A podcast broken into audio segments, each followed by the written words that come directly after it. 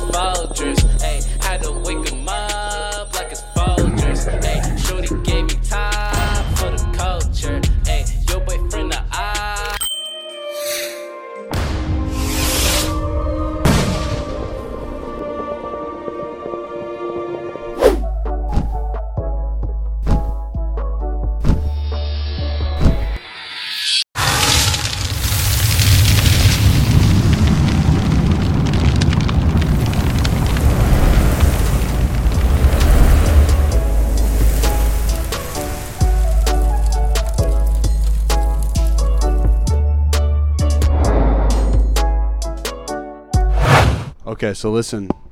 I, I feel like you're looking at this paranoid. Like I'm gonna No, I blow just am something. so used to looking at the recording screen. It's like I have You- it. do you want me to take the brightness down? No. I think I, I should. Man. Maybe you just yeah. Okay. I'll turn t- the whole thing up. I- I'll I'll take it down. Also, did you realize? So John, before I give him a proper introduction, have been obsessively him more so honestly about in, improving the layout of the frame. And as you can see, if you go back to like episode like six or seven, there's like a total change in scenery. And this was the last piece for me, at least. You see how disgusting the stickers are? So I was like, all right, I'm gonna go get a new case, like No, professional. I told you I liked the stickers. Yeah, because you're out of your mind, man. No, I love. You're like, dude, I would pay for dude, that. I told you I would. I was like, that looks like a very like you know aged road road worn as they would say in the guitar the guitar industry. I think you just you've been up too late, man. probably. Um, I just liked it. but before we begin, Rafi, come on, come on, swing around, bro. Yo, check out the lights. Oh yeah, definitely get the lights on the thing. But here, i- i- introduce yourself. Uh, Rafi Wilder, kicking over Rafi. That's where I'm from. So that's all it is. Oh, oh, what is Rafi? Um, so it's an acronym. It's from when I was rapping. It's like Rodriguez Alberto. Fuck it. I couldn't come up with a rap name, so then that's what it was. Oh, More creative than a lot of other stuff I've heard out of this studio. I like it. Fuck it. Um, yeah, definitely get the lights too in, in the B-roll. But Rafi's running his own series, um, which we'll, we'll talk. Crazy. I thought that was a shadow from the TV. Yeah, because the TV's doing the same shit. Same color. Oh shit. Oh, I didn't even think of that. I feel like that's like your prized possession. These lights. Yeah, I gotta get some of these lights in the frame. Beautiful. Um, so listen, I have not been more excited to run an episode yet. I know we already got you on one, but um, I'm Appreciate it. yeah, I'm just there's no one that I think I've met yet that's doing stuff that has their success has been more predicated on just pure hard work. Appreciate it. And like I can tell, you can tell from miles away. I'm sure you can do the same thing. You can tell when someone actually works hard. Yeah. I mean, you've been around an eclectic mix of people. You can tell when some it's someone's first time, and you can like w- trying something, working hard, and you can tell when someone's been doing it. You know, Absolutely. when they've been on the grind for a long time, when it's like and and I'm sure nothing to 'em. I'm sure you can also tell when people are like talking talk and people are actually like putting in work. us- usually every Absolutely. every once in a while, someone will talk, you know, a big a big talk, and then I'll be like, oh damn, no, that's that's real, they can do that, and then ninety percent of the time it's, oh no, that's not. The people are just talking. Yeah. I mean, and also you have been all over the country and you've dealt with an eclectic mix of characters. I So have. so that's just I I trust your word on that you know when someone's with the shits. Yeah. But nonetheless, this is John Scott. What's up? John runs the studio we're currently in. He owns the studio we're currently in, and he's also I'll big you up. You ready? He's uh, top five. Not, this isn't based on stats because I don't look at stats or data, but he's a top five audio engineer in the country. And little does everybody know in Boston, he's the he's the biggest winner in the city. He literally is. I know there's tons of big artists, but this motherfucker is the biggest winner. I know everyone lo- it's not like glamorous to be an audio engineer, but if he w- if it was, he'd be probably the most famous dude in the city. It's it's been a wild ride this year. And he's just been up and down, crazy shit. I think I kind of came in at the perfect time. Yeah, I was like going right. I was going right out to LA. I saw you for like couple couple days, and I was gone for a month. Yeah, it was it was crazy. Well, I, w- what had happened was we were bouncing around like three, four different spaces, and I was just so fucking fed up. I was like, Yo, I have to find a place to like concretely. So I, your phone number's online. Yeah. Yeah, you're a sicko. What's Yep. wrong with you? Yo, it's a it's a problem, but it, it like being able to text people when they call me is worth it. Like when someone's like, "Oh, this is your number," and I'm like, "Yep, this is my number." No, but that imagine if I was just a creep. That happens. so I called John. I was like, "Hey, man, I'm running a podcast. Um, it's growing really, really fast. Um, I would love to record in your space." She's like, "Okay, man, come by. No You said it was the number one podcast in Boston. Yeah, I wasn't lying because Nope. there were no other podcasts in Boston. Fact. Um, so I came. You were like, "Yeah, man, sounds like people fuck with you. You should come in." I came in through this door because I didn't know anything else, and you were actually in a session here, which I haven't even seen you in a session here since. You're I was in a session in Yeah. yeah, like probably the only. Time. and everyone like looked at me. I was like, "Hey, uh, I'm looking for John." They're like, "Oh yeah, I forgot you were coming." That you came around. I go out there and I'm in like big big sales mode. I'm like, "Listen, man, just let me do this. I'll get tons of artists in here. We'll keep it cycling, do our thing." You're like, "Okay, man, no problem. See you tomorrow." All right, bro, bet. Yeah, quick. And then I was fucking so nervous because I was like, all right, man. He's like, give me this great opportunity. Like, I got to make sure I execute on it. I, the first kid I was supposed to have up here didn't come. So I actually hit up Why Try. Do you remember Why Try? Yeah. with the leopard print. I hit him up, I, and he worked at the Middle East. I was like, yo, Don't bro, fuck with him. He came. He, yeah, we we fucked with that track. he's gonna come back and he's got a show coming up. He wants to invite you to. Sorry for blowing your cover, man. Um, he was like, yeah, man. He's like, Are there is there anyone like that's like making big moves in the scene? I can try to get to my show. I was like, yeah, bro. And you just go by the studio, ask John. Um, but I got Y Try over here. Then we actually ran the first one in the. We ran a couple in the the tight little red room. Yeah. Tried a cool look, It- but it's so small. tight, just too tight. small. And then uh, then yeah, man. I've probably been on your ass a bunch, just like texting you nonstop. But You're in the studio group chat.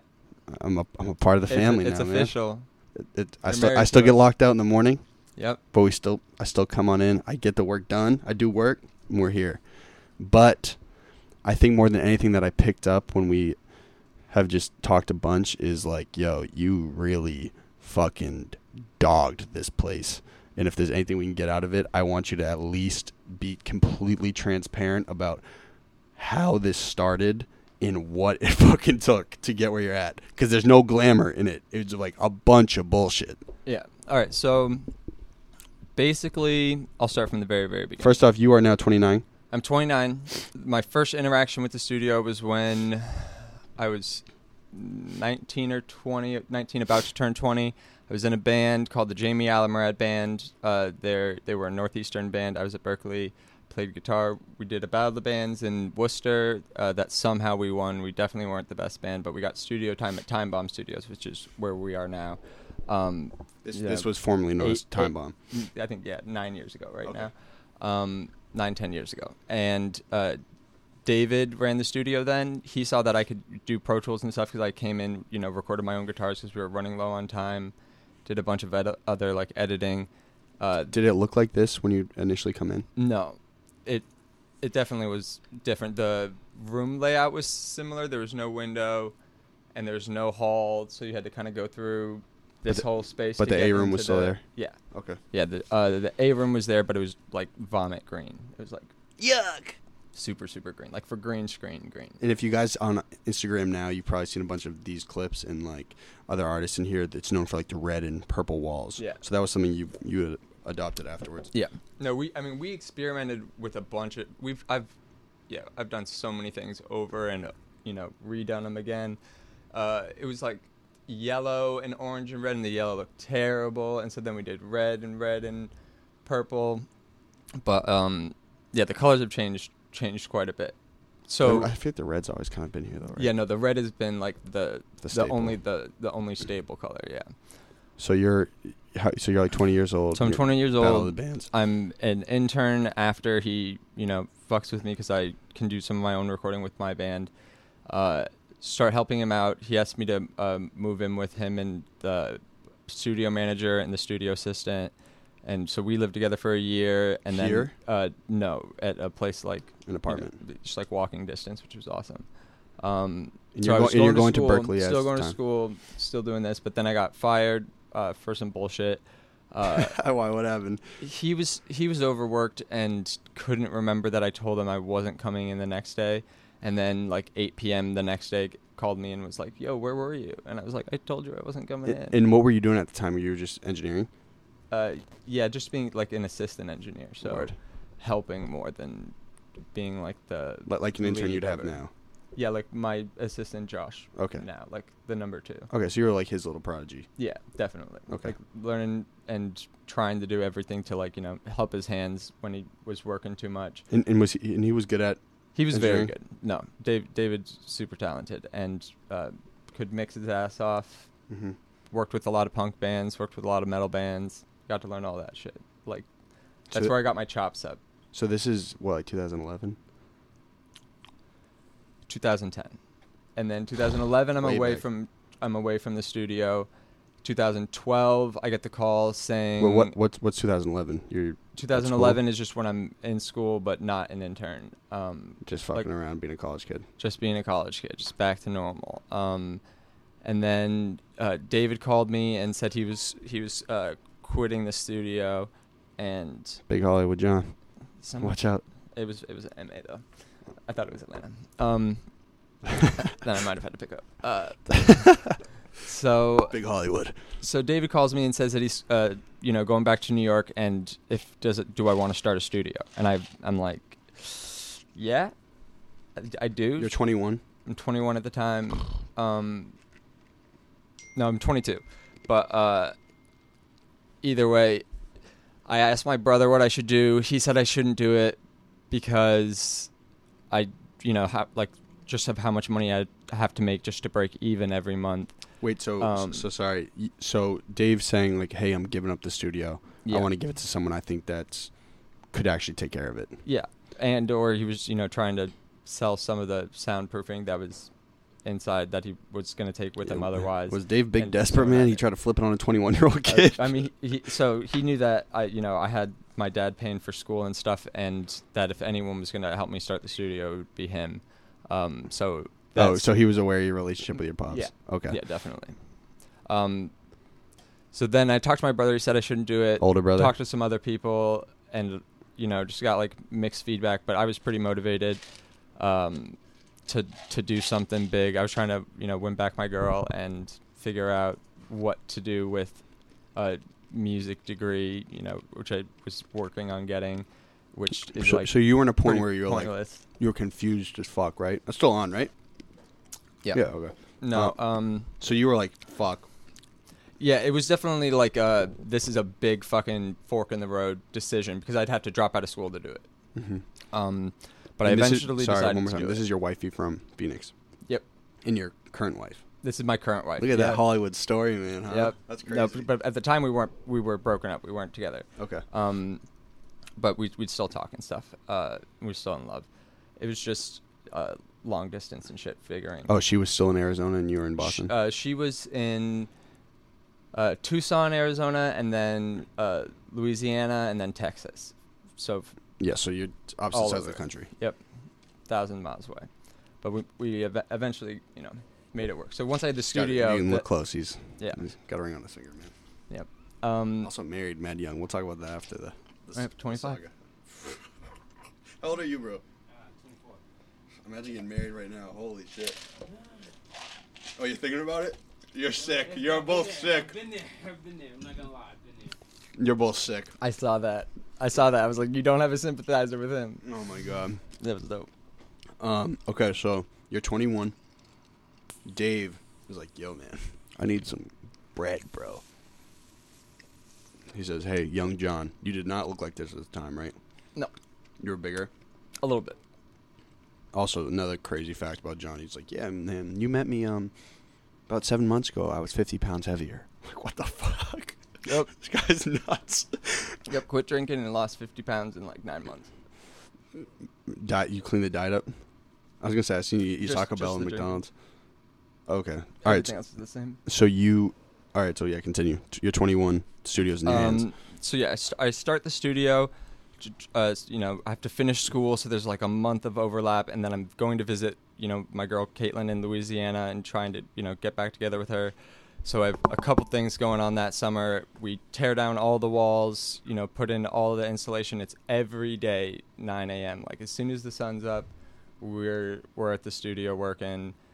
Uh, and then we work until like you know your arms are so tired that you can't do it. You have insulation in your eyes. You're itching every day. It's like the most like if if you ever interview Max again, ask him about how hard it was to do this room. I was here for it, yeah. almost drove him crazy. Like I regret having him do so much of it because it was too. It's like it gets to people, especially the insulation. Wait, what walls did you rip down? Every single every single one. So like oh, so- every single one except once you get past, you know, this outer wall, The red wall. and then the not the walls inside my room, but all the other ones. So there were a bunch of walls in here and shit. This one, the next one, the hallway one, all of them didn't have the right type of soundproofing. So you were on some shit where you were like, I, wa- I need to rip this all down, then build it back up, kind of. Yeah, because I had two partners at the time who were going to do the studio with me because I didn't think I could start a studio on my own. So I had Jose and I had Phil. Uh, Phil is a great woodworker, and so he really like, you know, we worked out a deal to where he could use the room for a while once we did build it, and he would, you know, help us do all of the, all of the construction and shit. So he was the lead man on that. Got it done real fast. We got it done in like two, three months, and then the studio was open in September, and it was dead empty. I was like So you built it, hand built everything. You didn't have a. everything except for my room that's over there. You know, was Yeah, but you've also, like, put shit in there We, put, we did the we we did carpet in all the rooms. We did floors. We did, we did everything. Some of the stuff, like the floors, happened over time. Key got us the floors. Shout out to Key. Um, and that I think that was in like 2013. Uh, so it's like everything's been incremental. These these floors happened in 2014, but it was carp- new carpet before that. Um, And if you guys come in here, um, which I recommend you do, obligatory plug, which I make in every podcast. I know you probably don't have time to watch them all, but I say, hey man, you come in here with awful music, you'll leave with good music. You come in here with great music, you leave on the charts. facts. marketing. Um, you'll see the the studio is definitely like you can tell it was like hand built and makeshift, which is like I think I, I kind of think it's part of the appeal of the space. Yeah, it makes it. It's it's, it's got a little bit of vibe to it. It's classic. Um, and there's there's definitely some things that you're like, yeah, something's like, John- lean, lean in every once in a while, but we try to level it off as best we can. It's just trying to be appealing to the eye. John's also OCD about the space. Yeah, a little bit. I I told John, tell us in the comments if I think you should get a decal sticker right there. Put a vote. Put a vote on. Don't, the- don't you think so? Every video that you mind you, you know, I'm putting out videos like five times a week. There's we just put a at Phoenix Down decal sticker right there. So every single Or we could just put like a, get, you know, get a little bit bigger TV. Just put like an animation with some of the hypnotism shit, so people just like have to come to Phoenix Down. oh You know any people to do that? Oh You know, like the subliminals. oh this guy's a genius. I I just do non-subliminals. Phoenix Down. Come to Phoenix Down. that's the way to do it. yeah. I'm wearing this every episode, Yeah. man. What's the opposite of a subliminal? Um, in your face, punch Yeah. you in the mouth. There you go. Nice, nice. Punch you in the mouth. All right, so you are now 21. You win. You win your shorty back at this point. Uh, so once I started the studio, that was in September. Me and my wife got back together that December. So it was about, you know, less less than a year after starting the studio, which was, which was amazing. 'cause it was a struggle. Um, Without her, definitely like she came and i had a band come so i really got to like show her you know the best of what it is to work at a studio and like why i love it and you know working with people is so much fun especially bands is like such a funny dynamic and all of them are Uh, so and there's chaos left, right. It's always going on. yeah and people are always like you know like they're just telling you dirt about other people that you're like you're like yo you're you need to like have them like redo this. It's like Oh, you yeah. don't want to do it, but you're gonna make them. Yeah, you pick up on a bunch here. Yeah, it's really funny. Um, actually, before we fast forward, just note he built this studio with his own hands, with two partners, completely on his own, We went to Home Depot, got the. We didn't pay anybody to do any construction. with no we installed this window ourselves, like holding the thing, praying to God we didn't like cut our fingers when we were moving. and like out of just like. I mean, you must have been a hopeful fucking thinker. You're like, you know, I'm gonna build this studio up. I'm a risk taker. Oh, for sure. Impulse the best. I think you make the best decision on impulse, don't you? Yeah. Oh, No, 100%. I just think of like what it could be versus like what it would feel like to have said no to that opportunity and be like wondering about it for a long time. Especially something like this where it's like no one's ever going to be like, "Yo, John, do you want to take over my studio?" That's a once, literally a once in a lifetime call. Like no one's. That's not going to happen again. I'm not expecting that call. well, it paid off, man. Yeah.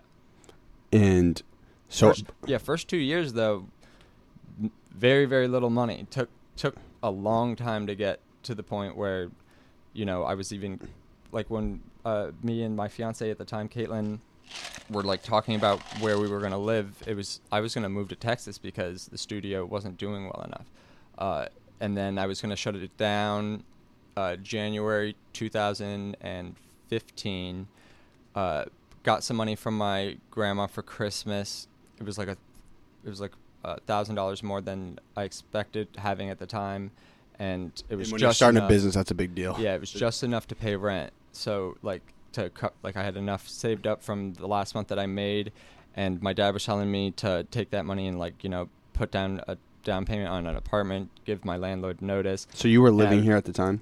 No, uh, I had a spot a, a little bit of ways uh, that my friend was letting me sublet, but um, So super it- super cheap, like three hundred dollars a month. I think he let It, me. it didn't dawn you to sleep here though in the stew. I mean, there's just so many nights where you sleep here anyway because you're just working so much. Oh yeah. Okay, wait. So you fast forwarded too much. So it's December. I'm saying what? two- 2011. The- Yeah, no, just, it's December. Uh, When your wife gets back with 2012, Uh, twenty thir- That's 2012, okay. and then uh, twenty. Uh, I think no, t- yeah, 2014 or 2015. Um, that January, I'm about to close the studio, but don't want to give my landlord notice. Don't want to move all my stuff out. It'd be such a pain in the ass. So what was it like? Were- were you- so were- much physical stuff to move? So at the start, how were you marketing the business? Like, hey man, I just got this brand new studio.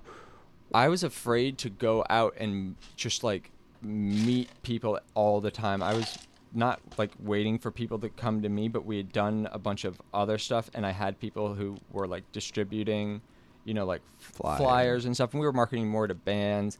Um, it just so happened that like somebody somebody found a, a flyer or like a forum post or something. Seth, uh, shout out to Seth. You know, first first of the Seth. first literally like you know one of the guys who started it for me he introduced me to uh, mo who introduced me to a bunch of other people like lex and These are clients? these are like day one clients especially my hip-hop like clients Shout out to Lex. and so like Mo. once they were like yo you have like uh, you have a fucking dope studio and to me it, it, it wasn't because there was so much improvement to be done but like Mhm. they'd been recording out of like home studios and so it was a, definitely a big upgrade for them sound wise and space wise and so they slowly introduced me to clientele who like a lot of people didn't want to share it with people because they wanted to keep it for themselves but then i was telling people like yo i'm gonna quit like the studio's gonna be closing down if i don't get more business So, like if you've been holding back on telling people like now's the time to stop Okay. Yeah. So I know what you're saying. So people are like, oh, this is a little gem of a spot. We don't want it to get too popular, type thing. yeah And and was it a gem because the the appeal of the space, or were your en- was your engineering kick by there? that point my engineering was was pretty good. So stuff was sounding good. Okay. um it took a couple years for that to happen. Like the very first project i did here sounded sounded pretty good. And then because the band was so good uh but then after that it t- it really took it was a struggle. Like berklee taught me how to you know what i was going to learn but it wasn't enough to actually you know master any of that stuff you have to go through the hours I think one thing Berklee probably didn't teach you is like how to And it kind of sounds like your dad probably had some sort of did some sort of business, right? Um, he, he has a st- uh, structural engineering firm. Okay. that- so that, he has you so he has a sense of business sense. Yeah. It, I'm I doubt Berklee taught you how to operate a business. They teach you how to make the music, but they're not going to they teach don't you teach you how to deal with clients usually, that. And that's a kind of would you say 30, 40 percent of the equation? if not a little bit more. Like, as running a business, it might be fifty percent. I, more, man.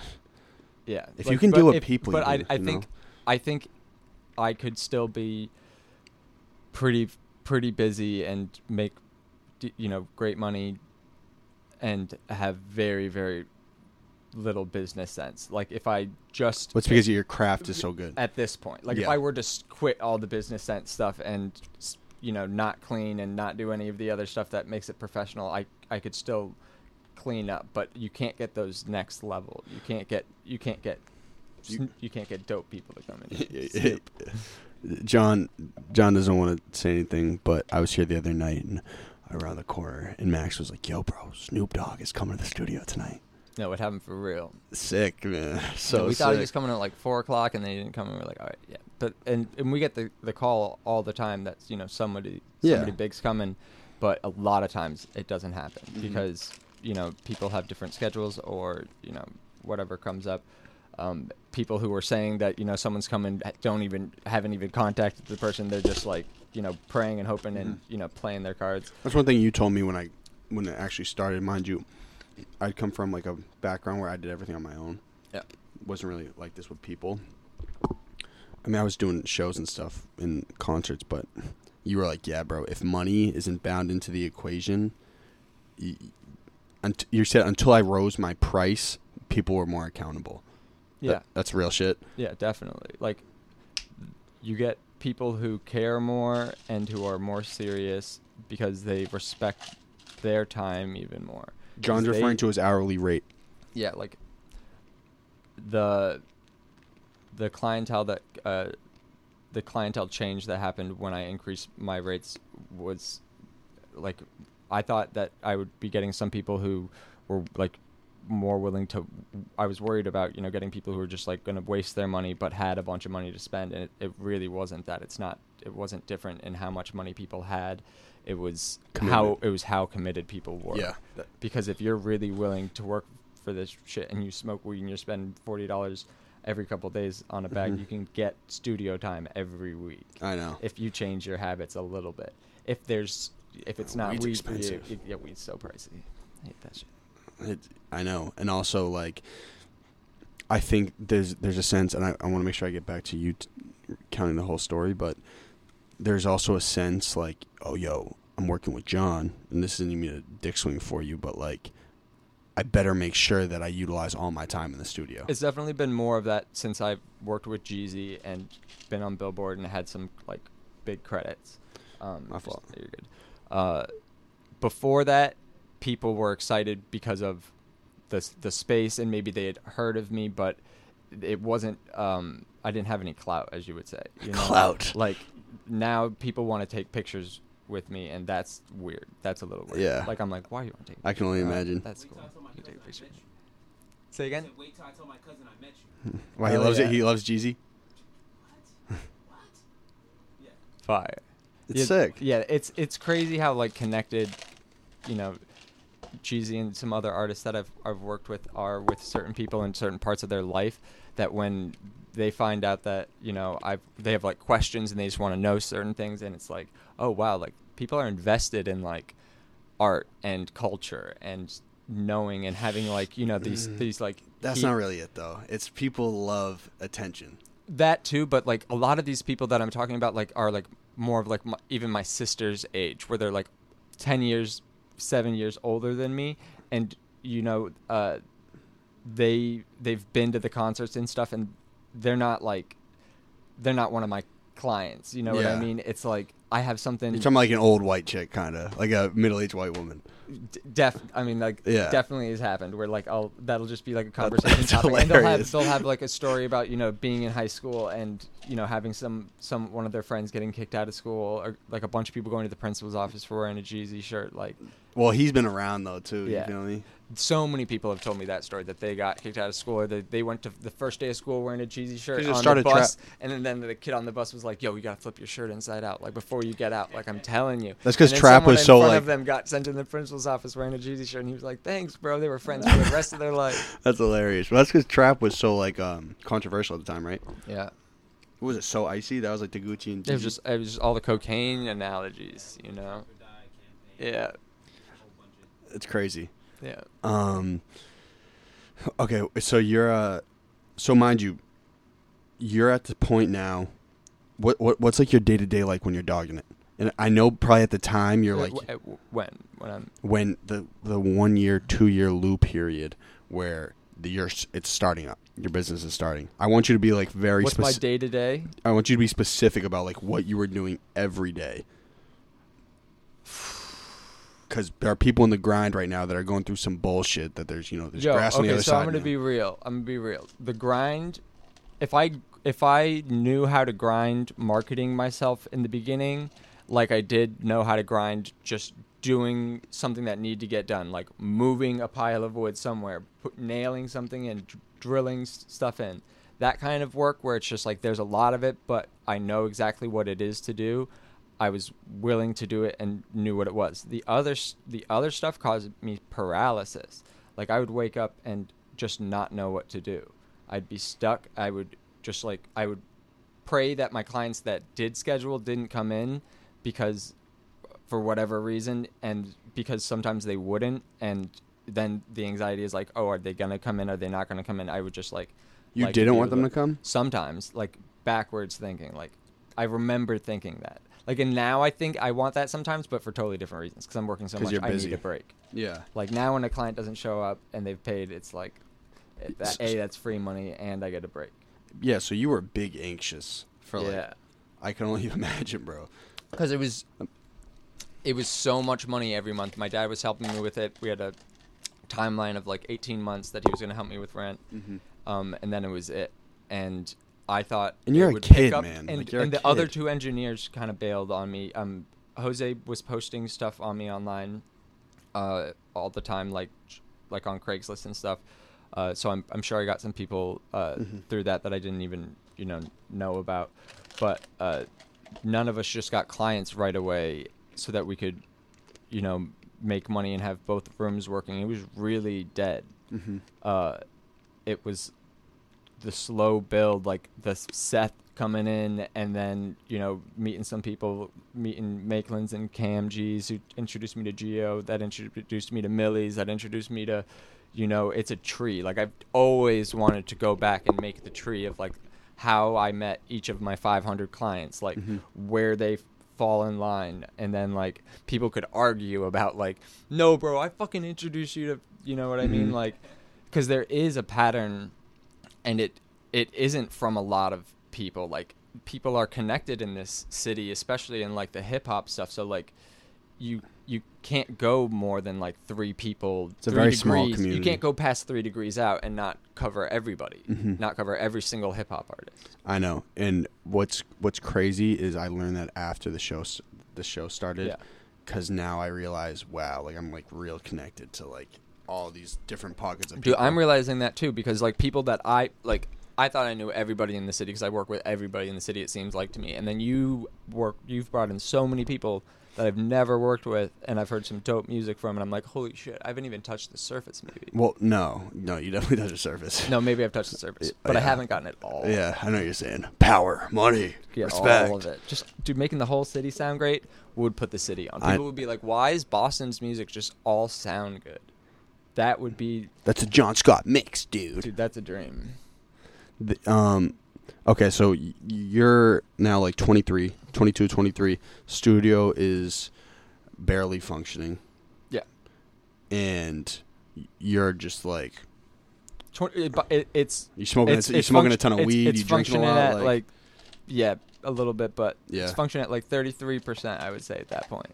You couple know, clients maybe a night. Uh, probably, cl- probably a client every day.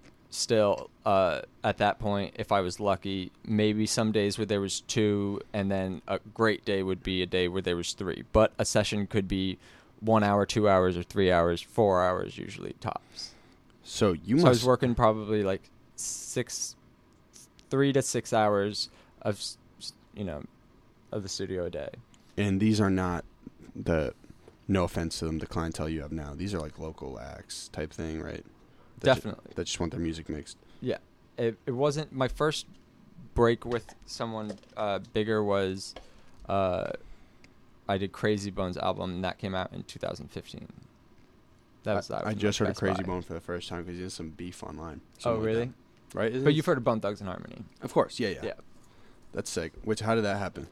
Uh, he came came into town. I got the call. It was after. Actually, I take that back. My first break was with Lil Chucky. I worked, I worked, with Lil Chucky. Chucky, and then because Little Chucky was here, some people came through to give him some clothes and shit. Key came. I met. Uh, Key with the exclamation point. Actually, Key did. Key came and dropped off some shoes, but I think it was through Scoot. Uh, Scoot. Uh, Young Scooter. yeah. So, uh, I don't know if it's Young Scooter. Uh, Is that a different person? yeah, it's a different person. It's like uh, Scoot does like video production. Right. So he was doing some video stuff for the the artist that had booked Lil Chucky as the feature. Lil Chucky heard what I could do. Then his manager was like, "Yo, can Lil Chucky get some free studio time for like a week?" And I was like, "Yeah." So we did. I did his shit for a week. That was a great experience. It was like definitely a level up in terms of like, For free. You did it for free, right? yep. I did the first ones for free. Kids, listen. Yeah, d- whatever. There's was gonna opportunity take. not always tied to the bag, man. Totally, totally not because like you get clients from clients. I look at one client as my next five. So a big client is like the next 50 hmm You know, if anything. Well, I'm sure it probably equated when you started doing the Jeezy work for sure. Definitely, it worked like that. Um, but even with the little Ch- little Chucky some stuff, it it was high quality enough and had w- had more streams and it had uh, real features. Like when it when it was on the Breakfast Club, like or it wasn't on the Breakfast Club. It was on Sway in the morning. So like that so was you felt connected, like big industry at that point. that was the first time my stuff had gotten played on you know a radio a radio show like that. I think that was twenty. I think that was twenty uh, fifteen or no, I think that was twenty fourteen, and then Krayzie Bone was twenty fifteen. So there was a solid like year and a half where no light at the end of the tunnel type thing. At the very beginning, no light, some light towards the middle, but even like What were like the little breaks where you're like, okay, this might be working? um, when I made. So really, it all comes down to when I was about to close because I was I was I had enough money to where I could get down payment on the apartment or I could pay rent, and I decided to pay rent because I didn't want to move all the stuff out, and that and I'd rather just like go totally broke than play it safe for one more month because Crash and burn. I would rather Captain cra- down I would shit. rather crash and burn than than move all the stuff out. I was just Mhm. did not want to do that. Um, made only lost five hundred dollars that January, so I still had enough to pay uh, rent because I had that I had that thousand dollars. Then February that year didn't lose any money, and then March was the first time that I made I made five hundred dollars. So that was like that that was that was the progression. That's and- what month? Like 15, month 16? Y- uh, yep. Um, ba- basically, it was uh, my dad had set up 18 months, and we were at 18 in November, so it was like month 19, 20, 21. So, So, it was right after my dad had cut me off. So maybe that was the biggest push. It was like just having to pay for everything myself, no matter what, meant that I was just like not. I definitely smoked a lot less. Mm-hmm. Definitely, you know, didn't buy any. I would try to have people, you know, mooch off people if they brought something and wait. Word. Like I You think get a little, that's good you, motivation. You felt like you were getting a little smarter every month with how to operate it? especially after the pressure was on like that especially when i was thinking i was going to be moving to texas and i was like tr- just desperately like how do i how do i fix this situation? How do i make it so that i can convince caitlin to to that this is going to work? And it wasn't looking like it was it was going to be worth it so it was tough. And then it showed a little bit of an uptick and i had you know enough money and enough growth to show like some projections and we did 5 year projections on it and then we looked at year 5 and year 5 was the first year where the projections showed that we would make like $10,000 more than if we stayed in Texas where Caitlin had a scholarship and a job that was paying her good money and like you know all this other shit so it was it was a calculated decision but we hit those 5 year projections in like year 2 Yeah. so like now we're we're like way beyond dope. the projections. Um, how much at the? So one thing I w- just want to make a note of is, so John was effectively running a failing business for nearly two years. Yeah, and I didn't know at the time, but it takes it takes business it like Five years sometimes. yeah, but 2 years is like the average for um when you start making a profit. Well, and my dad didn't know that either. That's why when you were asking me the question before about like my my dad is not business savvy. He's an Oh. he's a engineer. You know. oh, so he's a he's a computer guy, No, he's a he's a science, math guy. pa- paper on huge drawings guy. Oh, word. Okay. Yeah, like uh, ar- like a struc- structural engineer. Word. He he would have been an architect, but he wasn't very good at drawing. Yeah. um. His words. So that uh. So just just note, like he was kind of in society's eyes at the time, like you would have been deemed as a loser, and now he's a big winner Big winner. because of hope. Yeah, I don't like the w- winner c- now that Trump uses it all the time. But Winning Yeah, but win. Oh yeah, that's the worst. Winning.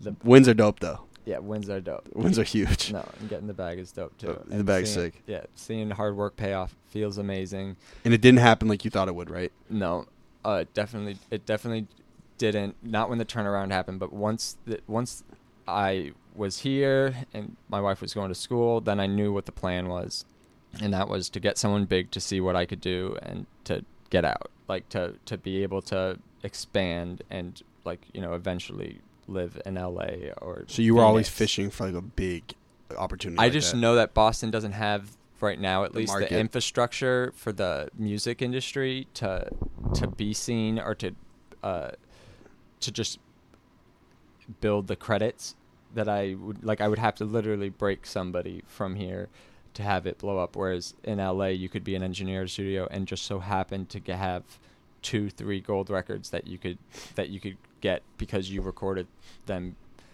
you know over the course of 4 months like you might Mhm. record a bunch of people and have a bunch of gold records but not actually have a bunch of skill or So the marketing is it's just a different There's game no when you're market here. actually in the industry you can you can get some of the things that you know people seem to think show what your skill is like the gold records and, and stuff but i think the Charts. advantage was that owning my own studio meant that i was doing all of the work i was doing all of the mixing there weren't other engineers coming in that you know were doing the big shot stuff it was all you. it was all me so i got all the experience points all the xp the XP. yeah all the stats. Yep. The 2K.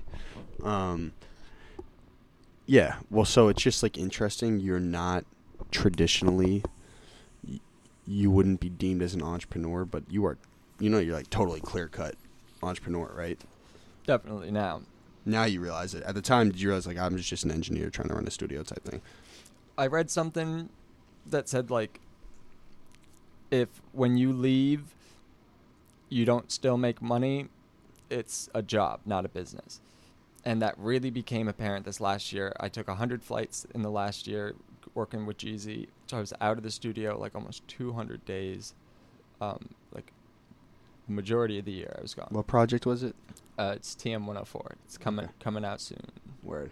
So Jeez, he's doing free marketing for you, man. Hell yeah! I do. Yo, Jeezy, I was on your top top uh, top streaming list or something on Instagram. I was on the trending Jeezy. Let's go. Yeah, it was fire. Let's go. I got my first thousand likes on a post. Listen, man, likes don't matter. Dude, 1K. That 1K. I was like, what happened to What- my, all my oh, likes? what was it? And What was like it? What- One. Oh, was that the Breakfast Club Yeah. snippet? Oh yeah, I mean everyone sees that. See, have that's you some- seen Have you seen it though? Have you heard the story after it? no, I it's only saw a about clip. me and my wife. It's about him getting like me and my wife like uh like uh car reservation and dope dinner and a hotel like suite and shit. Like it was fire. um, it's a dope story. Well, yeah. One, I think one thing. Um, So how much how important was like your wife's approval in like kind of winning your shorty back to to your grind? Cuz I'm realizing now I'm like damn bro uh, dudes are very inadvertently driven to impress women. Definitely. Like very subconsciously, but every dude is kind of driven by it. Well, I mean, we had some like codependency issues, and so like part of it was that I just needed to make sure that even if I didn't end up with my wife, that I was okay, that I was doing something that I loved, that you know, like I was looking at it both ways, just in case. But I knew that I like this is what we were looking for in order for us to like you know get back together, something that something that I could do on my own. Yeah, but you wanted to impress her at like- points, right? Absolutely. That's Let's great. It's real. real shit though. Yeah. yeah for sure. No, I, that was a big part. And this, I didn't have as big of dreams as this, and the studio could very well, without all of the work we, like you know, put into it, be a lot less impressive or successful. Um, but I, when I was 14, when I just started music, I just wanted, you know, when by the time I was like 40, I said to myself, I want to be making enough money so I could have like nice recording studio in my basement. You beat it by like 15 years, man. Yeah, and a way bigger setup. Dope. Yeah. So dope. yeah, way bigger. I well, I just think there's a I just didn't think you could make money in music, and I think that's a lie. you can make big bags. You can make you can do. There's so much money in entertainment. People pay so much. People pay ten dollars a month, like they do for Netflix. Like that's enough over time. Like people are back to spending money. Like it's. Oh. I hope. I think some of the prices on streaming services could come up if it means that artists will make a, a more fair wage per stream. Why I you thi- think they're getting cheated right now? Yeah, Mhm. I think it needs to. I think it needs to be a little bit more. They just don't know how to calculate like a physical to a. They probably do. They're just saying they don't. But physicals don't exist anymore. Music was never really. I know, but, but what I'm saying is that was that was the that was the math behind it. Like one Yeah. physical is X amount. You know what No. I'm saying? And I still think they have to do that math because they're it's always going to equate if people are selling, especially now, vinyls and tapes are p- popular. Well, I think one thing people don't also get, and you could probably speak on this too, is like, I get, I totally get that the artist has the right to the creative side of everything, but publicists and marketing teams put in crazy fucking work for artists. Yeah. It's not just like they're sitting on their ass and they're just eating. No, they're they're building artists up. Yeah. I mean, you see that firsthand, right? I definitely have seen it. I think that uh, some people f- feel like it's easier for them to be predatory because a lot of times it's long distance and it's based on connections and stuff that's you know that they literally couldn't do and seems like some of it's like an email but that's just what it looks like on the inside of like anything that someone really doesn't do it. Like people sometimes will ask me they're like so what are you really doing? Like someone who like literally doesn't even record has no idea they'll be like it looks like you're just pressing buttons. I'm like that's all i do. That's Like, that's literally that's job. literally the only thing you can do on a computer. I can move the mouse and i can press buttons. Well, that was one thing you said. but that's not that simple. Like that is that is Quite- the quite oh, the- clearly, the- yes, yeah. the- but it's like the best simplification of what i do that i've ever had just click buttons Yeah, what, what did you say to me? You're like, yeah, um, you were like, my computer is my easel. What, it was some No, of the, I the say it, my it, uh, is it my musical instrument oh yeah, your computer's your instrument. I've been saying that forever Th- that's real shit. Because I think a lot of people think that engineer is just like some just nerd who sits behind it. No, you got to be creative in your shit. Definitely. And I definitely think I take it to a different level and try to make it into an art and it's so much more fun that way. I encourage Just like- all engineers to try to work while you're recording somebody, mix while you're recording somebody, have have the mix done whilst before someone leaves, save yourself the headache of getting hit up a hundred times and You're you know, talking push- like a, effects, gates. yeah, like- people like my clients in the beginning. A lot of them, uh, like th- I had one in particular. I won't put him on blast. He was an asshole, and Fuck that dude. and he, uh, almost punched me one time. But literally would just like be like, I, I like I don't care. Like I don't care how much time I booked. I want to leave with my track done. Like I'm like if you booked an hour and the track is you know four verses long, I can only make it. I can only do so much. But back then, I really had the mindset from, you know, Berklee in part that you know you record and then you like you can set up, you know, a time and you mix, but it doesn't have to be that way. It never did. It's hip hop can happen so fast that you need to be able to keep up. You need to be able to like influence the art by being able to be so fast that someone can, you know, say a line, come up with the next line, and then you've done something cool to the line before while he did that line is inspired to do a different line for the third line. You know, okay, like yeah, that just blew my mind. Not following you whatsoever. That's engineers. Good. yeah, okay, you're lying, bro. um, Like when people are punching in nowadays, they're they're not they don't have like the whole thing written. well, I always see you doing shit, and there's like these little like lines going down, and like. Yeah, it's a bunch of lines and colors. Like well, for, well, for- you totally have a mind for it, correct? Yeah. You always knew you had kind of a calculated like type mind because you Um, told me you're ADHD. I'm like, how the fuck can you be ADHD if you're literally? dude, it, it helps. It helps because But I, you're- but no, but whenever you're I sitting whenever I get distracted or have an idea, I do it, and I'm fast enough to That's be able to do both. Like I just have to be able to remember the one idea that I have and that I'm doing at any given moment, and keep it recording. And then as soon as I'm done recording, it I just keep doing my ideas and hope I don't get interrupted by people. And then when I point stop having me. Point at me. and then when I stop, no, no, my clients usually like they'll be like, "Hey, I heard something," and I'm like, "I heard that too. Stop." Like, No, I'll knock you out, dude. yeah, no, yeah. Some people have, have like a perfect sense of like, I don't think he's gonna hear that. Let me give him like a note right now while it's happening. And other people want to feel like they're contributing, and other people are anxious. The anxious people are the only ones that annoy me because I'm like, bro, I'm gonna take care of it. Like, if you need to leave the room and And take Like, a deep breather. you know, like come back in five minutes, and this track will sound good. Yeah, but what I'm saying is, you and I have a different type of ADHD. Y- You, we, what, what, what we can do once I finish editing everything, you can go play through this video, and you will see where my hands are, and I'm like this and back and forth. You're, you've been sitting like this the whole time. I, I, I just don't understand how you, how you think you have ADHD if you're like totally calculated on the most specific little details. have an Adderall. Oh, shout out to the sauce. Yeah, The- They're probably gonna make it illegal soon. I don't think so. Why you think that the business is too big? No, I just think it helps a lot of people. I don't. I mean, if they made Vyvanse and Adderall illegal, it would have to be for a really good reason. Are you off the Vyvanse or the Adderall? Adderall? You off you're off the uh, the blue Skittles or the orange bombers? Uh, depends. Oh, you switch it up. Yeah. Oh, you're talking about an, an ex Adderall guy, but I have to go on an Adderall bout in like a week because I have all this Scholastic stuff I gotta edit. It's crazy. Have you ever tried Adderall? When I was a kid, by accident. Oh, really? By accident? they drugged you? No, no, no. My brother had, he had. Yeah. So he was prescribed it. And, um, I was a kid. I didn't know what the fuck it was. And um, You're like, one time him saying like, "Yo, we want to stay up all night, eat one of these." And I, and I, was, uh, I started packing shit. Started fucking just Cleaning. It's- shit. all different it- yeah. Well, it's crazy. The drug, it it's like I I had to stop because I just was abusing it, like classic abuse. Like I just would with the blue Skittles, I would just not stop because they're so small. You're like, oh, I don't really think it's working. Then you just like keep going. You know what I'm saying? Terrible. I know you have your prescription down, Yeah. I mean, I, I'm pretty. consistent. Yeah, and I can, you know, the other day I didn't take one, which was great. Do you feel Still out of it? That still worked for the day. Still couldn't sleep at night. Wait, did you feel out of it when you didn't take it? I was uh, I took like a thirty minute nap in the middle of the day.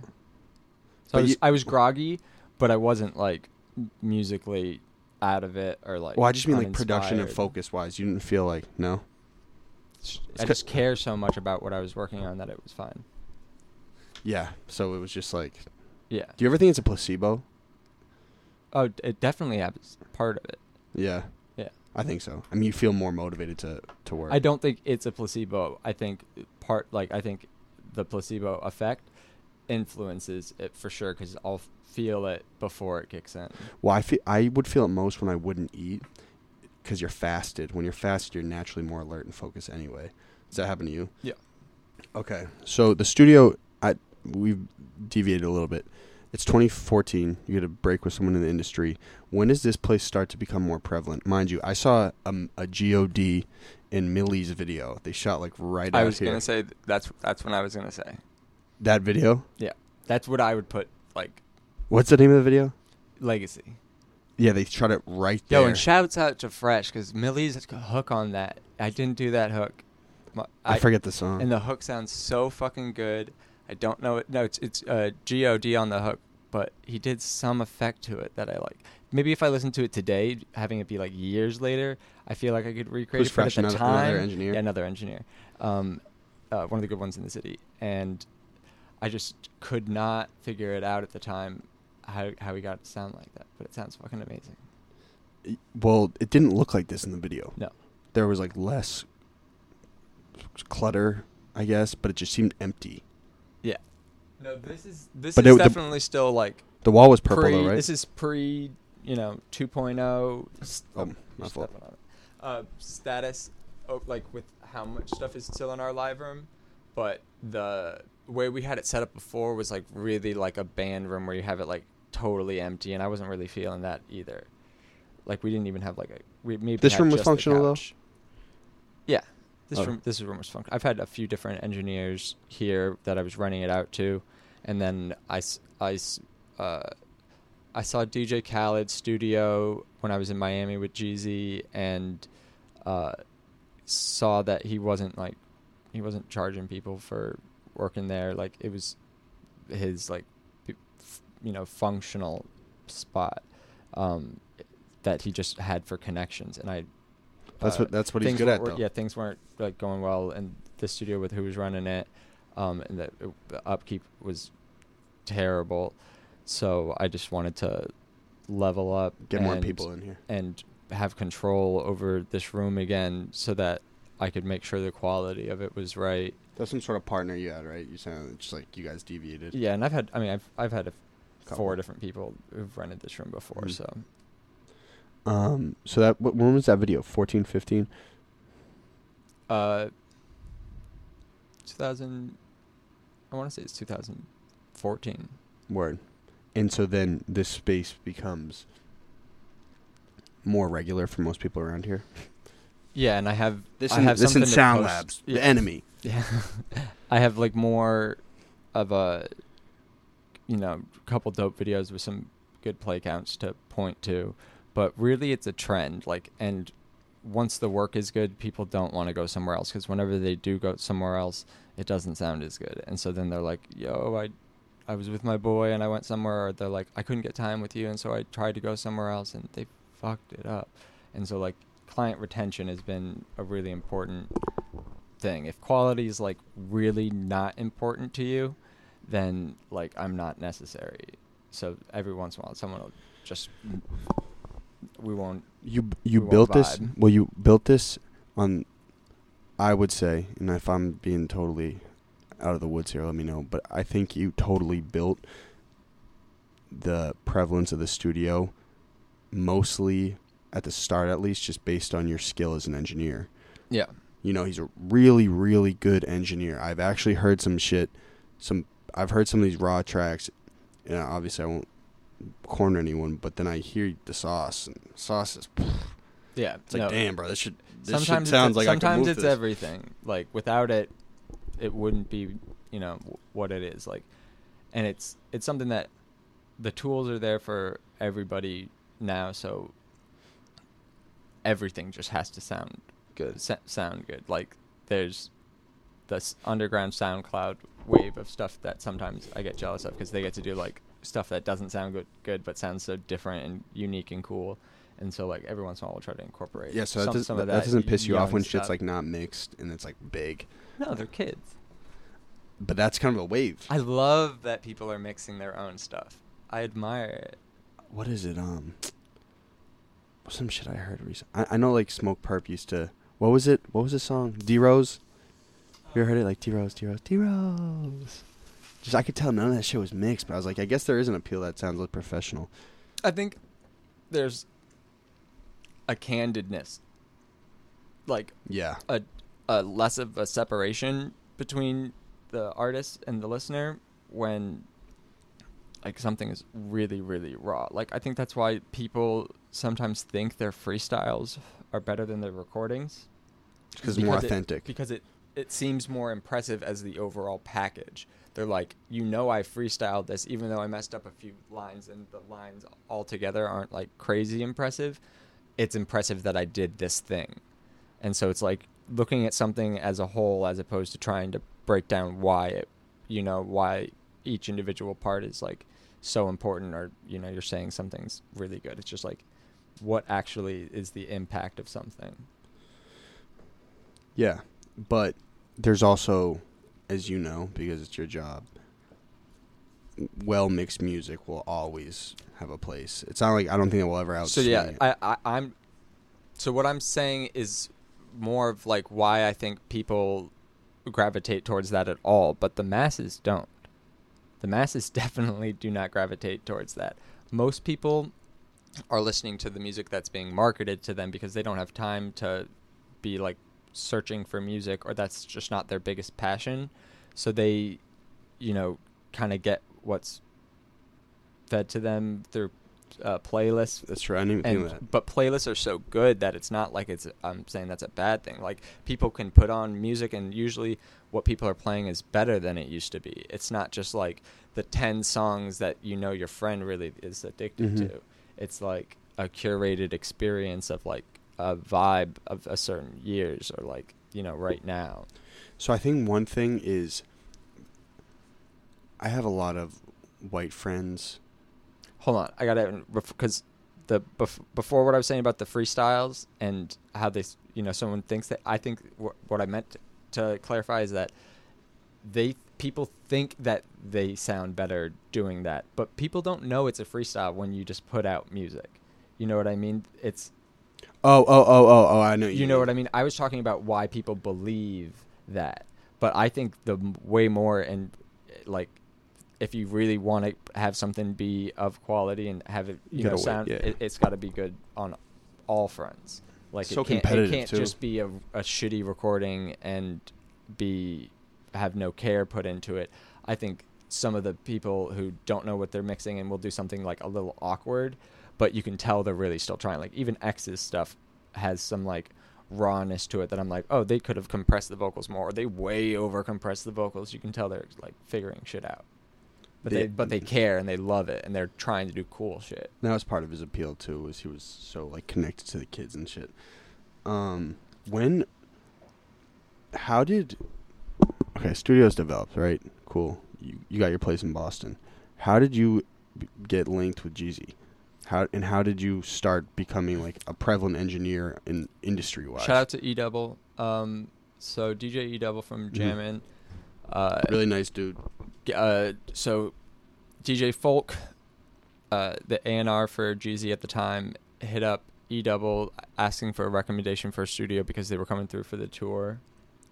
Said that we were the, The, only Garden, House of Blues. uh, House of Blues, I think. Uh, and he said that we were the only spot to go to.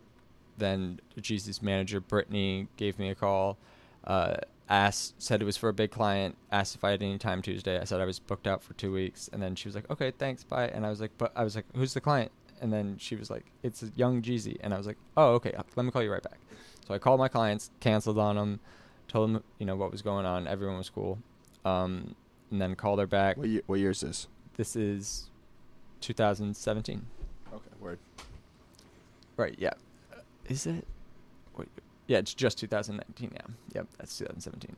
Uh, Jeezy uh, comes to the studio after, you know, we, we do our normal thing, super clean, get, we found out all the shit that he likes for his, on it, that's like on his rider, all the snacks and drinks and, you know, beverage, like Oh, so you were all the whole, go. we did a Whole Foods trip, we did the liquor store trip, we did everything. Um, oh, so you were fucking like, all right, yeah, this is the one. yeah, I probably put in, I probably put like 250 into it. Oh yeah, Just it was worth it. yeah, yeah, Definitely. definitely paid off. Cause So what? You like clean the whole studio? Yep. I saw you do that with Snoop too. Yeah, we do that every time someone becomes it's just yeah. like, and we really just need to finish the renovations that we're doing so that There's no shit outside. that there's just nothing that needs to be moved and then you know cleaned under. you know. yeah. But um, eventually, this room's this room's uh, a beacon of hope. A hundred percent. Yeah, of what can. It what can be looks beautiful. Yeah, yeah, it's it's nice being in here. So then Jeezy shows up. we do the first track, just trash. Well, you say, "Hey, what's up, man? I'm John." Yep, he's he's Jeezy, so Yeah. I, he- doesn't say his name. He's like, "What's up?" And uh, You know d- the deal. We do, we do the first track. It's terrible. I did a horrible job. Um, I just couldn't understand what he was saying, And you were anxious.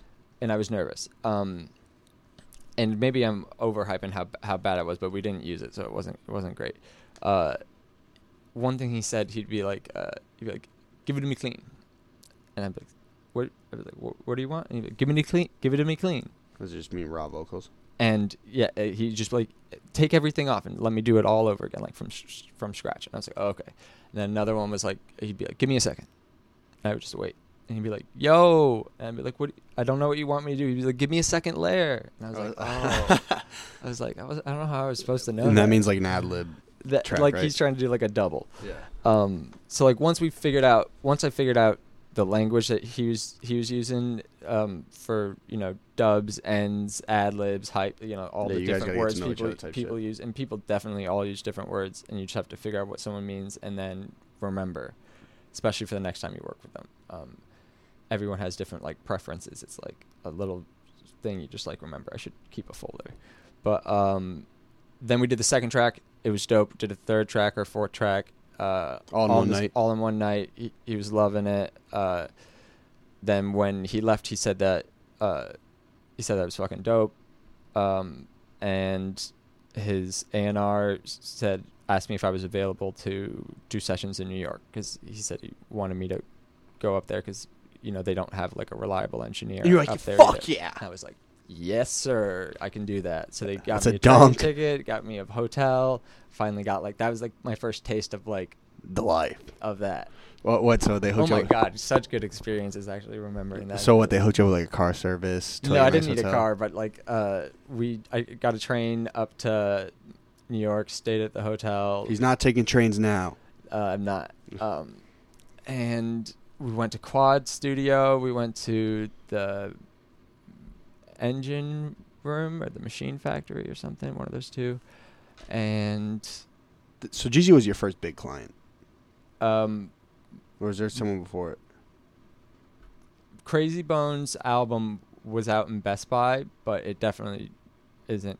Yeah. Okay. It's it's. Uh, I didn't know if there was a stepping stone. there was there was an increase in you know the like day one numbers for Mhm. sure on on the albums if you compare them. Okay, word. So you're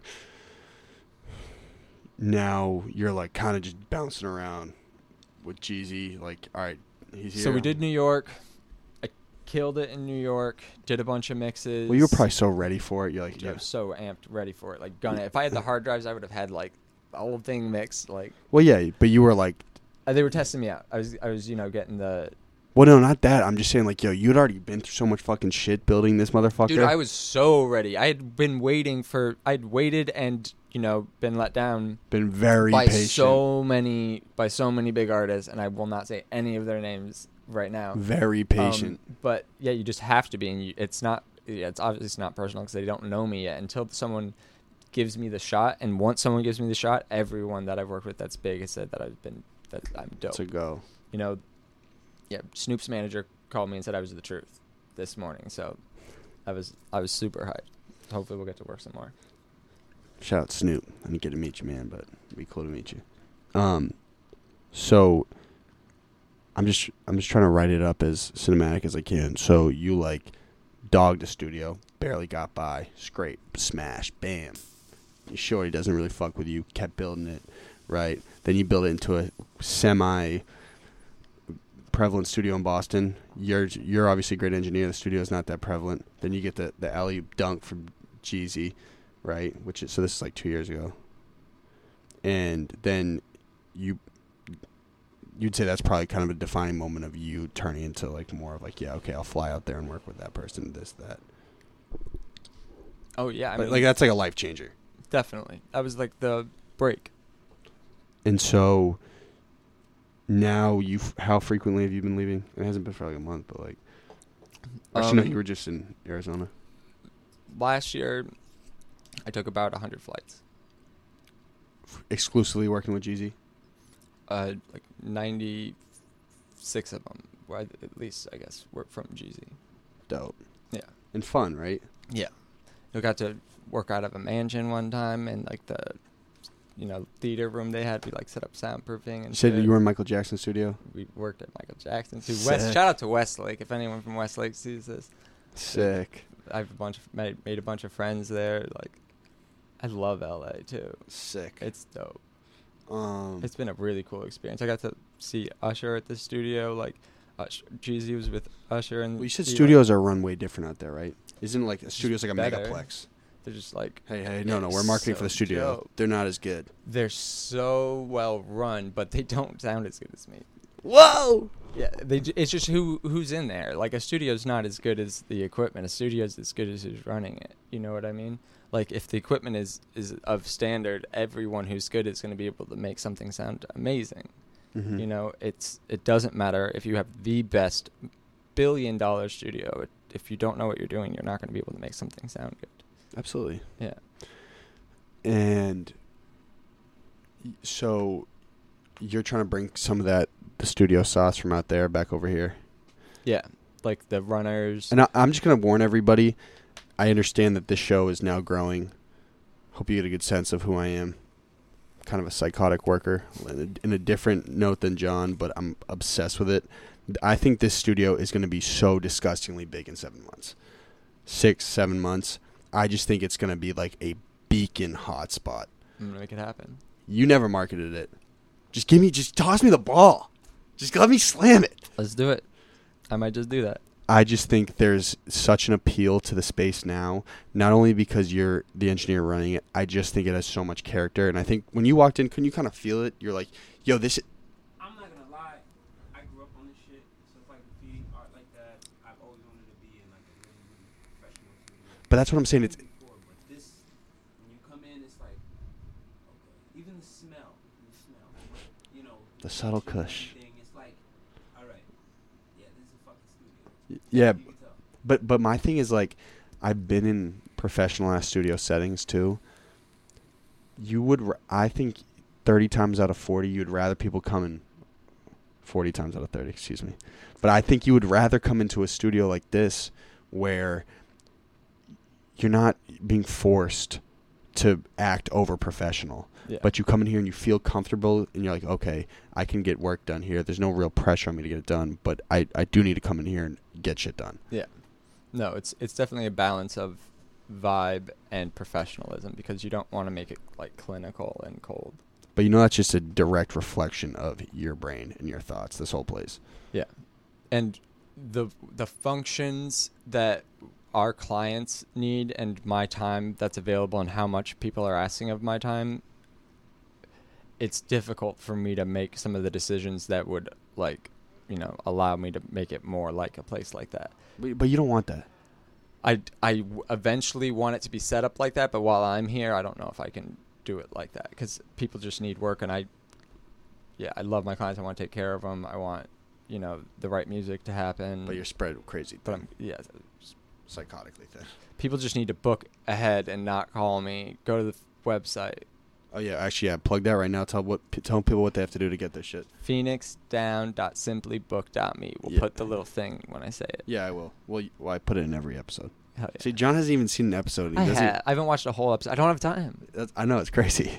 Well, th- I think I've that- seen an episode on mute, but like it's like it stays the same for a lot of it. So I'm like, I've seen the episode. now. Yeah, I know what you're saying.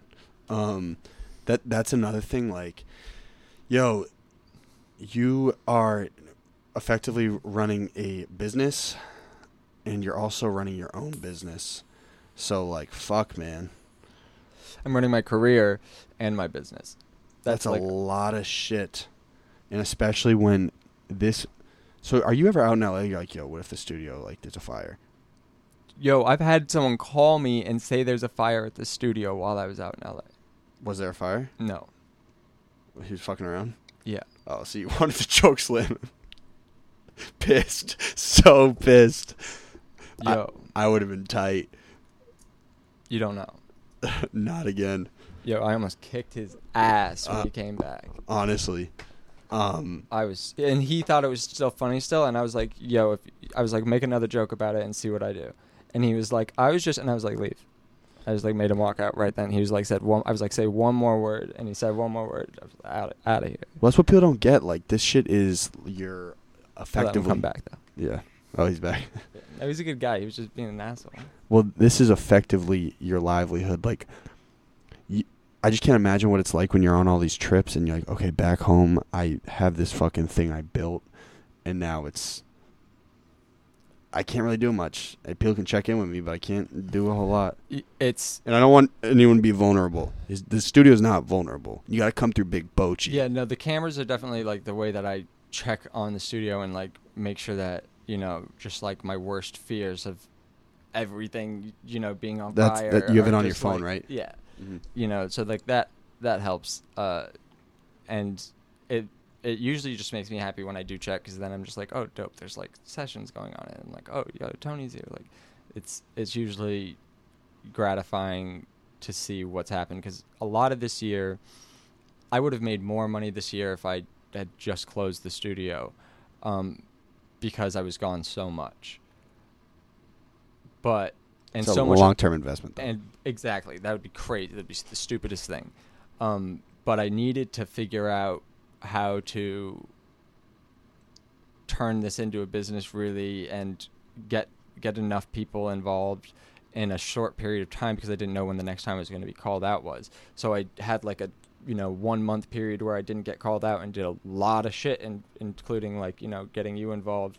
what a and bucket. Then, yep, and and then you know, and then I was called away for another you know three weeks or whatever, and uh, then when I was back, it was like back to go time, like because I just never know how how long it's gonna be before it like kicks back on, and then I'm gone a lot. Yeah, so that's like the nature of your life is like right now at least. I mean, you're probably still figuring out the balance. Yeah, and I really want to get the studio here to be so functional You can that I never have to get a call about something. You know, so that everyone's just happy and it never f- feels like uh, that I'm missing. You know, from the studio, that it's yeah, just just a well-oiled machine. Yeah, machine. it takes time though. It's, you know. yeah, definitely. And it's it's been it's been happening. It's it's exciting to see how fast like a bunch of people are you know are getting on board Involved. and yeah, like in my my assistant's kicking ass right now. Shout out shout out to Josh. Big shout out to Josh. Yeah. Really nice kid. Um, listen. You, it seems like y to run a business, you have to have balance. You know, you have to. I mean, I know a lot of this was built on chaos and shit, but you have to have a sense of balance. To run your career, you don't. So is that just like a weird like tug and pull mentally? It's like, okay, I got to stay here. I got to get shit done concretely. But fuck, man, I might have to go shoot out to Denver and record for six days. Yeah, and it sucks just like having to be unavailable when I have to be at like showing off like a game, you know, Mm-hmm. when I'm in LA or Atlanta or something, I can't be focused on anything other than that because there's already enough to remember about what's going on and even notes to be taken so I can help myself remember. You're so cut out for it, though. Like you're so cut out Appreciate for it. it. Honestly, No, I, I definitely think I pick it. handle the stress pick, well. Pick the right career. Oh yeah, for sure. Um, and don't you think you callousing your brain a ton when this thing was coming up, and you were like, "Fuck," makes you totally grateful now for being spread thin. Yeah, definitely. Like- and I know that like if it really got to a point where I was just like I can't I can't take it anymore, I can just call people and be like, "Yo, can't do the session. Sorry, got to cancel." Like I still am in control of Yeah. it, you know, like I don't want to let people down and I'm trying to make it so that like I have a really really good replacement that no one will have any complaints about so that if something short notice comes up the schedule doesn't have to go into chaos because that's what'll happen like I'll be booked up for like a month and then get called out for like a 2 week trip that started as a 1 week trip so then I have, you know, one week that I, and then I think I'm coming back and then I constantly get like rebooked for one more, one more, one more day, one more day and have to keep making all these calls. And like, that's the, my least favorite part about having to travel is canceling on people. How how essential from like And I, you know a crazy thing is? Probably when I was 17, I was like, yo, 23 is old. I'm sure when you're 23, you're like, yo, 29 years old. You realize you have like fucking 50 years left of this shit. Yeah. It's crazy. Oh damn, you're right. it's dope. That's a long time. Snap. I think I got one too. uh, Al Schmitt, my intern, um, sorry, my assistant just gave me uh, a book on Al Schmitt, and he's 88, I want to say, and he's still recording, Oh, yeah. still engineering. Well, that's part of your. There's no age range for an engineer. Rapper, you know, you can be a rapper now. You can be a rapper at like 15. but you need to be able to breathe and run around on stage and give people a show. Like engineering, you're you're, you're chilling. You're stuck, man. Yeah, you're, all I do is press buttons anyway. Um. Yeah, just like. Oh, here's here's a good question. How much have you seen the Boston market grow from start to finish? A decent amount, a lot. In terms Like- of what? everything the relevancy the artists that have like had like minor or major hits the fact that Joyner Lucas is nominated for the Grammys Has he has he been here yet? what Has Jordan been here yet? Yeah. Yeah. no I've recorded Joyner once before um I was supposed to record uh, E Double asked me if I could record his project in January and I had to say no so It's killing you inside. Yeah stab little, yourself. a little bit a little bit that one Yeah, really we'll come back around though. Yeah. And I recorded a version of Boot Up in 2015 here. Oh, who's that? LMA. Yeah, but which, I recorded it um, uh, with uh, an artist named Phaedra and the writer uh, who wrote the song Joel. Is that the one that's like in my feelings? Is that what that is? I I'm feeling anxiety. I don't know what that is. Um. Yeah. So in in terms of market though, like one thing I just keep hitting on, I'm like, yo, there's, you know, you're one of I would say probably a handful of 150 to 200 people in Boston that make mu- that music is their job. You know that, right? Yeah. How does that I, change? that's a, I mean, that's a that number's probably right. I think there's. Are you kind of like people who do like live sound and No, just music in general. There's probably, except venue management, there's probably 100 to 150 people who music is their job. Opposed to LA, there's probably about Um, five million. yeah, yeah. Um, But it makes you a gem here. You know that, right? it it definitely it definitely became apparent after like a f- like you know four years in that I could make money with the studio. Like once we had beaten our five year projections and I realized we were off on those. Um, My fault. you're good. Uh, I I I wanted to see like what it would take to really clean up, like really to make money. And now seeing what the studios in LA charge, I'm like I don't know if we could ever get to to those prices because we're not in the location. Un- Unless the Um, market it, in I don't. I, wouldn't, I don't know if I'd ever even want to do that. Like, I don't want to bankrupt like artists that they have no money for promo. Like, Yeah, part but- of my but 10 reason, years it could be part of my reason why my prices are the way my prices are is because like I've too much heart and I don't want to like shut people out. And I've been waiting to f- be able to like figure out a system to like help people who've been day ones. You know, like who've really saved the studio when it was dying and now that it's thriving should like you know reap some of the reward and not all of like the punishment for bringing in the clients that are you know in their eyes fucking up the schedule. Yeah. people And- tell me that all the time. Like that's like 50% of the time when people like say hi to me like that when they're coming in for their session it's either like super enthusiastic john like super You're a great guy." everything all that shit. Yo daps. And or yo john what's good with you? Why is it so hard to get time? Like shouts out to cam. Yeah. Uh, well, that's a good thing, man. At least are good problems. Yeah, but people get re- people get actually frustrated, and I know people have like real lives and other shit going on, and I don't want to seem like just so busy that I'm apath- like a- apathetic to what's you know other people's priorities or timelines and shit. So yeah, I just want to stay a human. Is basically what I'm saying. Tough though, man. It's tough. I want to I want to keep some of the humanity even if I start having someone take over some of those like task of doing it. But I really want to move it all online. I think I have a plan. tough though. Like, I, mind you, before this, I was never. Before this had kind of started, I was never someone that like had constant demands of them. You know what I'm saying? And this is just obviously starting to, but like more or less, don't you feel like you're just kind of a servant to people? Like you just, Yeah, ki- I'm in the service industry. you're just like you have to serve people, and like yeah.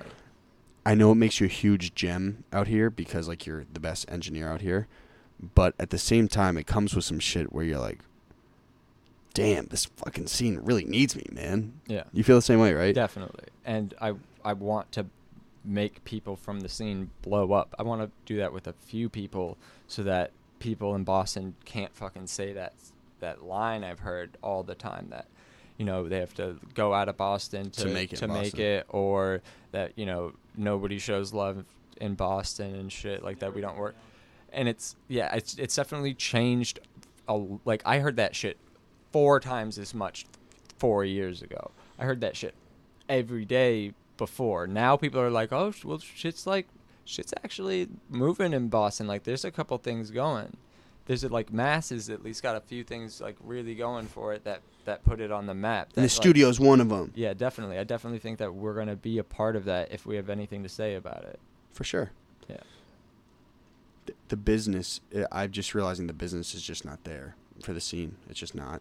Yeah, we just have to bring it here. That's the thing. You need three artists Yo, so up. when so when uh, Triple X, uh, his label at the time, uh, blanking on the name of it. So Ghazi uh, hit me to like book studio time for him, Trunks, and Ski Mask, but because there was a hurricane in Texas where they were booked, and then so they moved them to Florida, and there was a, the hurricane in Florida, and so they moved it to Boston because they thought that would be safe from the like. they moved the, up here? No, they just for the session. They just moved Oh, word. the, the w- So they came in sessions. Uh, all of them did except for X because his court papers came out the day before his session. Ah, yeah, shit. Like- so Ski Mask was here? Yeah.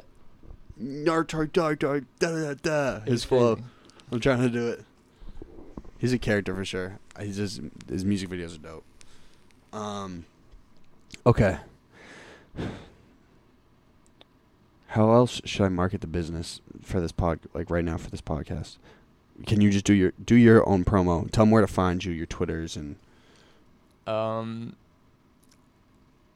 put the thing it's in. ev- for it's in every because they're they're slightly different, which is annoying. uh, no, I do it in every one. Yeah, but um, It's at phx. really, but really, just text me 602-321-3422.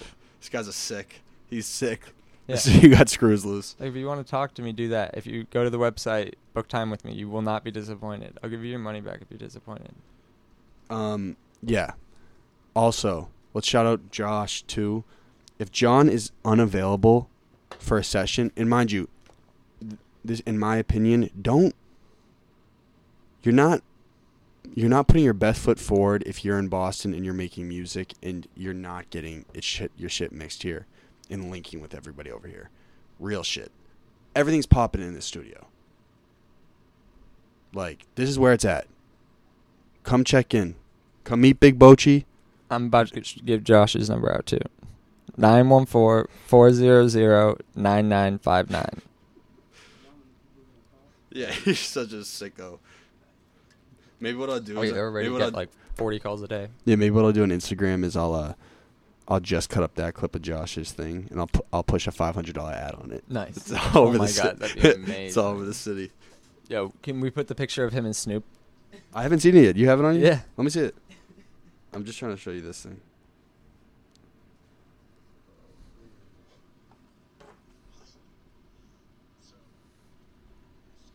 Look at that. I'm just trying to. s- Oh, look.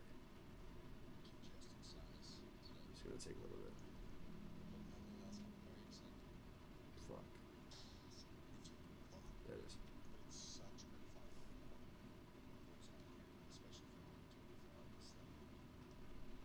Sorry, we'll pop it in the lower thirds. Right there. Nice. That's what we want, right? Yeah. Wait, so we're we're cool with that logo? Uh, no, we're using the other one. but I've you- never got a vector file or anything. That's fine. I'll figure it out. I'll And, get it to and you. for this, I know you probably hate its guts. I don't know why. That was like the sickest animation I've ever made in my life. You, you I just, didn't hate it. yeah, there's something off about it, man. Use it. I use it every because I told you I was like, yo, when we start, I'll make sure that I run a season for every intern in here, everybody in the studio. So Yeah, I just want you to do the same animation to the other one. how does that thing gonna? Ha- how is it gonna have its bird? John just got it tattooed on yeah, his it's right wrist. here. How is that gonna have its wings flapping? How are we gonna animate that? I mean, it can happen. Birds fly. This is a picture of a bird flying. Who made that, Johnny? Yeah, I'm not afraid of anything. Well, that's what I'm saying. Let's just get a decal right here. Isn't that crazy when the fan shuts off? Everything sounds really quiet. Yeah. It's nuts. It doesn't pick it up though here. Um, okay. Did I miss anything you want to touch on? Um.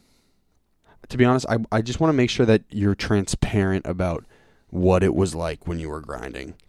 That was just important to me. Like he was fucking really dogging it. He's he's also sugarcoating it. Yeah. So It was whack. it was whack. It was rough, and it once. Yeah, I had. You said you were lazy. I had my friend. Drew, I had my friend Drew's band in, and my, you know, my the girl that I wanted to be my girlfriend again with me uh, for a few days. Had had a great time then, and got back together. Had had some new confidence and some really some new goals. For me, that's been the biggest thing. Is like the need for something has has been a drive. Like I thought making five thousand dollars a month was a lot until I needed to make nine thousand. Like if I didn't make nine thousand, I was going to lose money. When it became like Operating those, costs. like my wife is fucking amazing. Shout shout Shouts- out to shout out my to the wife wifey. Caitlin because she does our finances and she does the spreadsheets and she does the Excel And calculations she checks in with the label. and she she does all of that shit. Like she d- does the like the paperwork, make sure that shit doesn't get like done fucked up because that's not my strong suit. Like Mhm. I will fuck something up and not find out until it's too late when it comes to He's got his wife right like here. small details in emails. This guy's really in love, man. Love's Yeah, a real no, thing too. Yeah, she's a big motivator for me, and she's in law school right now, so we've had a lot of bills. Like she's not been able, she can't work while she's you know Here? in school. Yep, at BU. Oh word. um, and so it, it meant having a lot more responsibility and just having to grow up a lot and having to prioritize and like being able to like raising my prices like needing to do that and being real with myself about like what I'm worth and like not letting what other people want influence what I need to get Oh, so done. she's on the shits. Like, yeah yeah. Imagine what happens when she becomes a full blown lawyer and you guys run the lucratively. Run. This is all part of the plan, man. Watch then- out. then it's gonna be then it'll be real scary. Whoa. yeah Um. So, yeah. So you don't. You have no budge with like working with family. I know it's I mean, your my wife. my nephew has come to record with me. Like he he came up for uh like a whole week last summer. He's gonna do it again this summer. He's like Max is like one of my. He, I think he has like the fa- his favorite song that I've recorded. oh really? Yeah, like Max will tell you, it's like he's like really on the wave.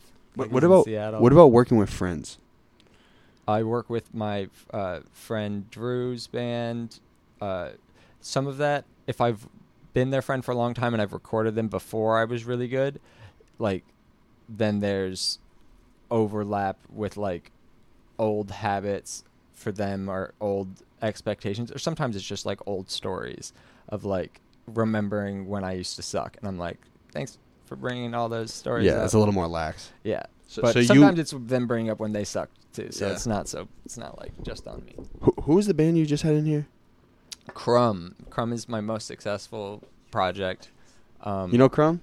Crumb? I just met- I listen to Locket almost every day. yo, That's my shit. Crumb doing the new Crumb shit right now. Did all the Crumb shit ever been put out? Fucking serious, Yeah, Yeah, th- those dude, are that's my baby. bro. Like, Yo, we listen- spent for at, to et, yo. I'll, I'll Rafi's play, I'll over play here you some losing new it. shit. I'll play you some brand new. I'll play you some unheard. I'll play you something. I'll check with Crumb first, but those were the dudes I met the other day, right? yeah, Mad cool. yeah. Well, you know he came in here like we're friends now for sure. Like if they weren't, they Crumb was their last project they were doing before they all went to different states, and it was the only project that they were going to do where they weren't going to do a single show or go on tour.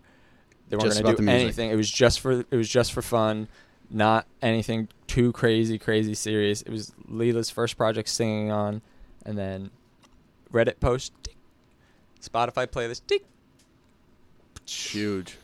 They uh yeah, he came in here. I I think it was Jesse came in here and he was looking for his laptop bag. And I was like, "Oh yeah, bro, I threw it out." He's like, "What, dude?" He's like, "Are you serious?" He's like, "My hard drive's in there, man." I was like, "Nah, dude, I'm fucking with you." He's like, "Okay, man, my fault." it's hilarious. Um, yeah. So John is the he's the man, bro. I hope everyone caught that. Um, okay. So do you know how we start and end these? You did it once in Mike's episode at the end. I forgot. It's all right. Just shows you, man. There's a lot of work going on. Listen. Oh, also, no one knows, and I'll tell you after. But we've had some pretty keen listeners on the show recently. Whoa, happened faster than we thought. Um, okay, so you're gonna say hi. I'm John Scott. I, I would like you to, from a marketing sense, say hi. I'm John Scott. I run Phoenix Sound Recording, and this is my golden hour. Directly after no break, you only get one try. Hi, I'm John Scott, and this was my golden hour.